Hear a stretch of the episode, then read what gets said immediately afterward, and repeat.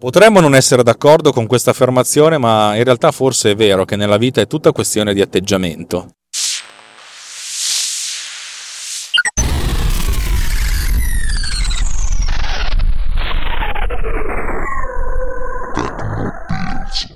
Ciao, io sono Alex e faccio podcast da circa sette anni. Se non sono sette, sono sei.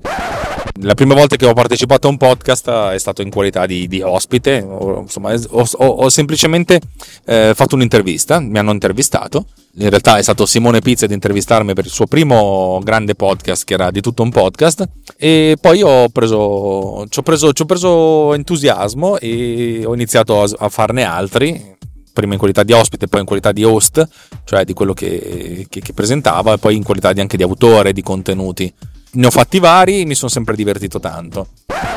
Ma non è proprio questo quello di cui voglio parlarvi oggi. Quello di cui voglio parlarvi oggi è di come la mia vita, la mia vita, di, di, la mia vita sociale in qualche modo è stata modulata negli ultimi anni da tre cose. Eh, una di queste è stato il podcast, il podcasting, e le altre due sono state Siri e il tango,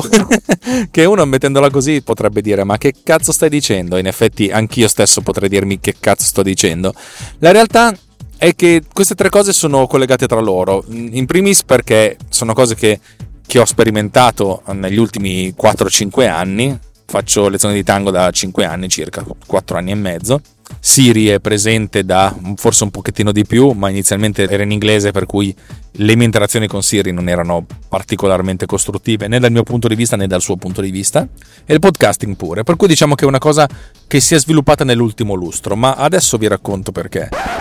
Il mio insegnante di tango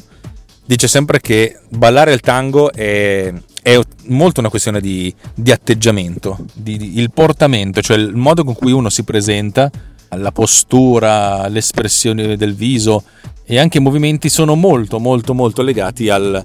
allo stato d'animo, all'autostima, all'emozione del momento, al, al, al, come uno si sente. È ovvio che se uno passa una giornata di merda, come a me oggi mi è morto il computer, veramente mi è morto il Mac dopo sei anni di onorato utilizzo. Oggi pomeriggio andrò all'Apple Store per cercare di capire di, di, cosa si tratta. Poi diciamo che ho avuto un micro screzio con, mio, con il mio socio, insomma diciamo che è stata una di quelle giornate che, che avrei preferito passare eh, a letto a non fare niente, a eh, fare l'ignavo.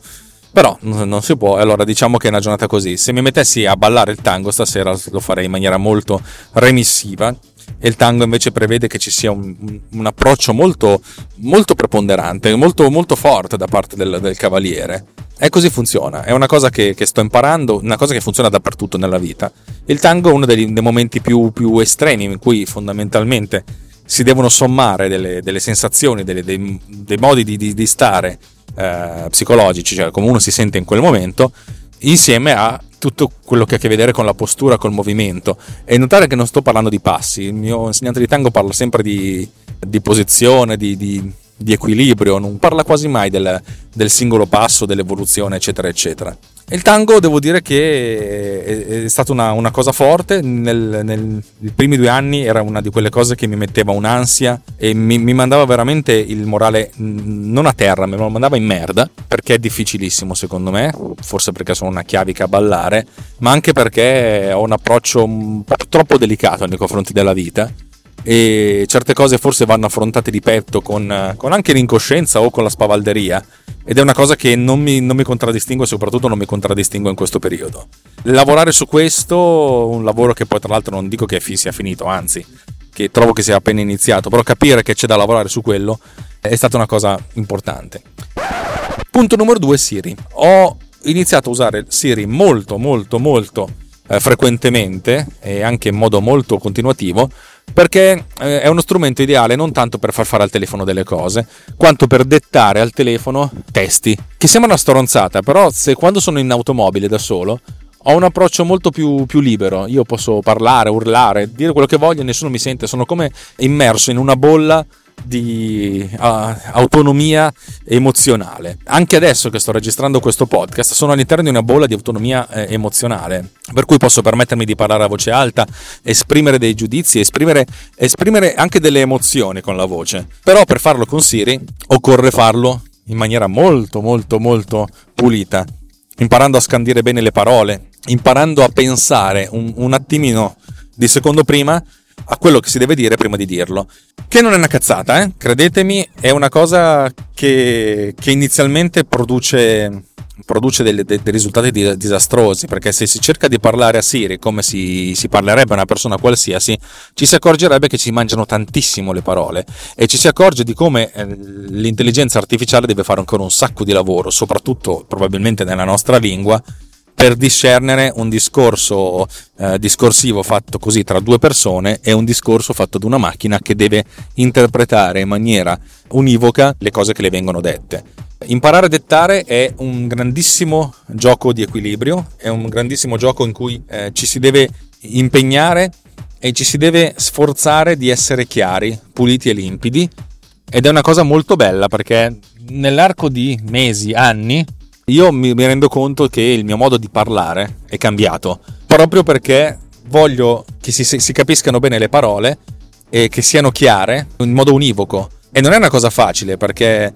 molto spesso si tende a mangiarsi delle, delle, delle lettere, dei, dei, suoni, cose che non è importante che ci siano nel linguaggio naturale perché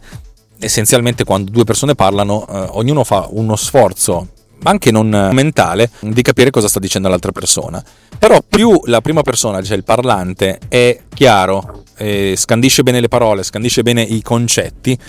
e magari cerca di utilizzare anche un lessico più vario e di costruire delle frasi che vanno anche a finire, e più il discorso è recepibile ed è ben recepito e soprattutto è recepito con facilità e con serenità e con armonia da chi ascolta. Non è una cazzata, mi rendo conto che non è mai una cazzata, ma mi rendo conto che è una di quelle cose che cambia il modo di porsi. Chi studia orazione, chi studia public speaking, chi, chi studia comunicazione, fa tutti questi esercizi in maniera più determinata, più deterministica e ottimizzata. Io tutte queste cose le ho, le ho imparate facendole, nel bene e nel male significa che mi sono messo a parlare ad un telefono come se stessi parlando ad un dattilografo, scandendo ogni singola sillaba in modo che possa essere comprensibile. Ma non solo, non solo la, la, scansione delle parole, ma anche la costruzione delle frasi. Nel mio caso cerco che queste frasi che io pronuncio abbiano un senso compiuto, abbiano, abbiano un punto, perché se voi andate a, ad analizzare molte interviste di persone che magari non sono abituate a fare interviste, scoprirete che fare la trascrizione diventa impossibile perché ci sono un sacco di parentesi che vengono aperte e che non vengono mai chiuse. Lo sforzo fortissimo mio è quello di, di chiudere le parentesi, di chiudere il discorso senza creare delle, delle frasi troppo complesse. Ciò nonostante le frasi vengono fuori anche complesse, è più facile creare una struttura complessa parlando piuttosto che scrivendo anche perché scrivendo interviene una sorta di pigrizia, a meno che uno non lo faccia per mestiere, mentre parlando uno parla a ruota libera, senza avere qualcuno che ti, che ti fermi o che ti faccia vedere quante parentesi hai aperto e quante non hai ancora chiuso. Terzo, il podcast. Fare podcasting è anche questa una questione di, di atteggiamento e di, di modo di porsi.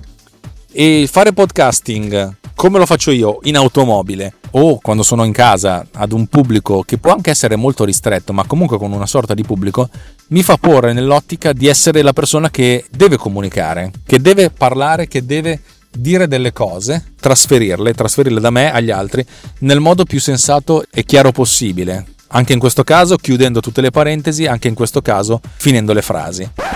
E devo dire che queste tre cose, nel bene e nel male, mi hanno, mi hanno, aiutato, mi hanno formato. Se io ascolto anche i podcast che facevo due anni fa, mi rendo conto che allora ero molto meno squillante, molto meno presente, molto meno diretto e forte. Adesso non sto dicendo che io sono forte, cioè la, la forza ce l'ha Luke Skywalker probabilmente.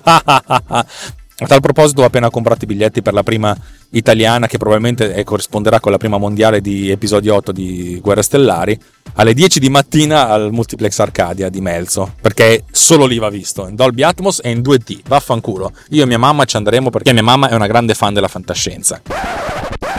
dicevo, non è che sono forte, è che eh, ho imparato ad avere un approccio molto più assertivo nei confronti delle, delle cose che, che, dico. Non è una cosa che psicologicamente mi piace, non, forse non è neanche una cosa che mi appartiene, però mi rendo conto che è una cosa che è necessaria se io voglio comunicare quello che voglio comunicare, voglio che la gente che mi ascolta continui ad ascoltarmi. Spero che questo mio modo di pormi, questo mio modo di, di essere non, non, venga travisato come un eccesso di sicurezza, che è una cosa che io odio nelle persone. Io adoro le persone che hanno delle forti insicurezze perché sono persone che si mettono in discussione, perché sono persone che mettono in discussione e io spero e voglio essere una persona del genere, spero e voglio che i miei eredi siano persone del genere, capaci di mettere in discussione. Mia moglie dice che a volte mi metto troppo in discussione, che questa cosa è esagerata. Probabilmente è vero, ci dovrebbe essere una sorta di punto di equilibrio, ma siccome sono un adolescente dentro, faccio ancora fatica a trovare qual è il, l'esatto punto di equilibrio e invece avere una visione più armonica del mio modo di, di pormi e di interrogarmi. Questa è una puntata molto particolare, come potete sentire, una puntata in cui vi racconto un'esperienza personale che però spero abbia anche delle ricadute eh, generali. Non sto dicendovi che parlare a Siri vi cambierà la vita, non sto dicendo che fare podcast vi può cambiare la vita e non sto dicendovi che il tango vi può cambiare la vita, oppure ognuna di queste cose potrebbe cambiarvi la vita. Vi sto raccontando qual è la mia esperienza e qual è stato il mio percorso. Poi il percorso può essere anche un percorso positivo anche un percorso che può essere non particolarmente positivo. Nel mio caso il mio obiettivo è quello di, di raccontarvi da dove sono partito e dove sono arrivato.